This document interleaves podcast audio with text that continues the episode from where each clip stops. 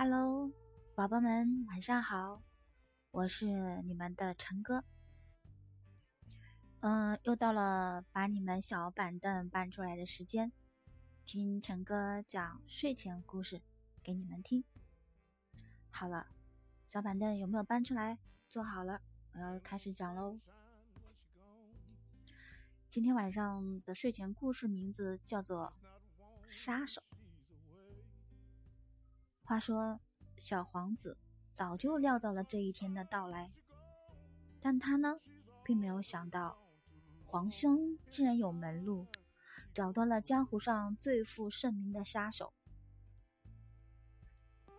少女打晕了最后站着的侍卫，掏出匕首，走到蹲在瑟瑟发抖的小皇子面前，问道。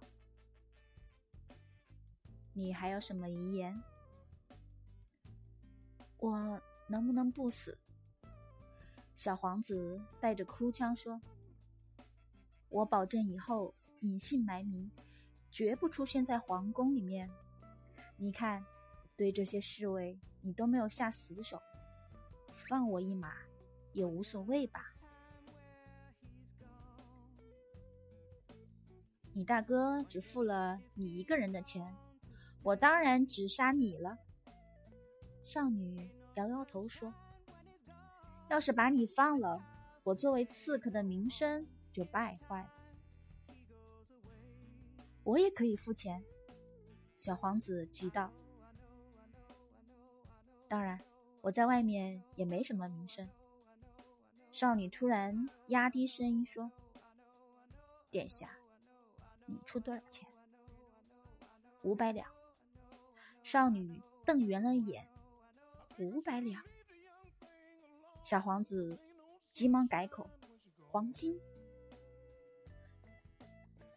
钱我三天后来取。少女急忙起身跑远。小皇子只听到风中零零碎碎传来的“一百两，王八蛋，银子”之类的声音，再抬眼，少女早已无了踪迹。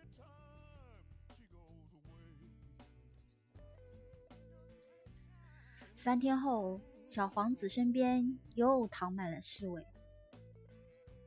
你大哥要掏八百两黄金买你的项上人头。少女从小皇子手中接过黄金，不经意道：“小皇子不加思索，我出一千两。”少女点了点头。商量个事儿呗？小皇子试探的问道。能不能下次来别打晕侍卫了？金子挺沉的，总得有人帮着你抬，是不是？少女伸出两根手指，加二十两。小皇子喜笑颜开的塞钱。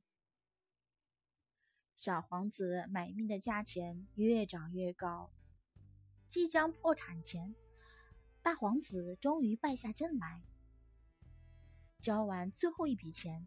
小皇子终于松了一口气，然而他刚想转身离开，却被少女的剑拦了下来。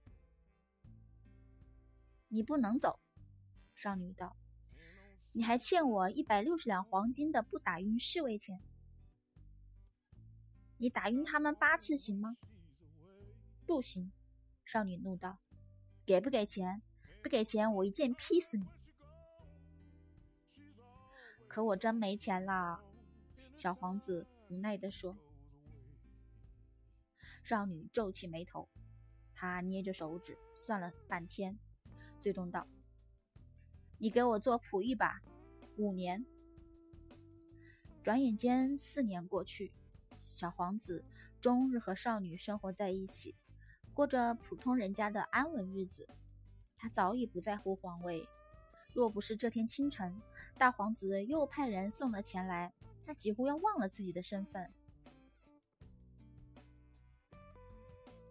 小皇子想到那几辆装满黄金的马车，不不自禁有些手抖。他看到少女数过金子后，转过头来，转过头来，抽出了剑，终究还是逃不过这一劫。小皇子叹了口气。遗憾的想到，要是能一直平平淡淡下去多好，就像是书里写的夫妻一样。我能不能不死？小皇子问。或者最起码不要死在你的剑下。少女不说话，只是缓缓走到小皇子身边，把剑抵在他的喉咙上。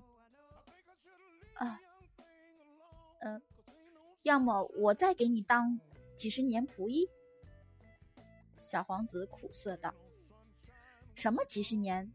少女凑到小皇子耳边，突然压低声音，吐气如兰。小皇子只觉脑袋轰的一声，恍惚间，他听到少女轻声道：“你不是想娶我吧？”小皇子脸涨得通红，没，没有。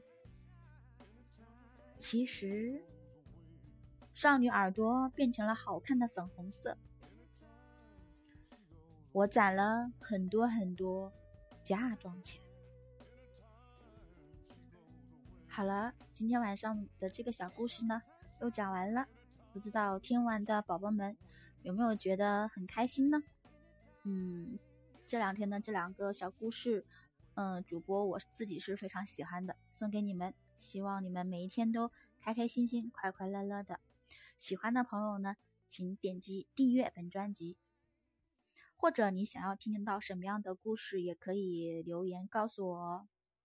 那就晚安喽。好梦，拜拜。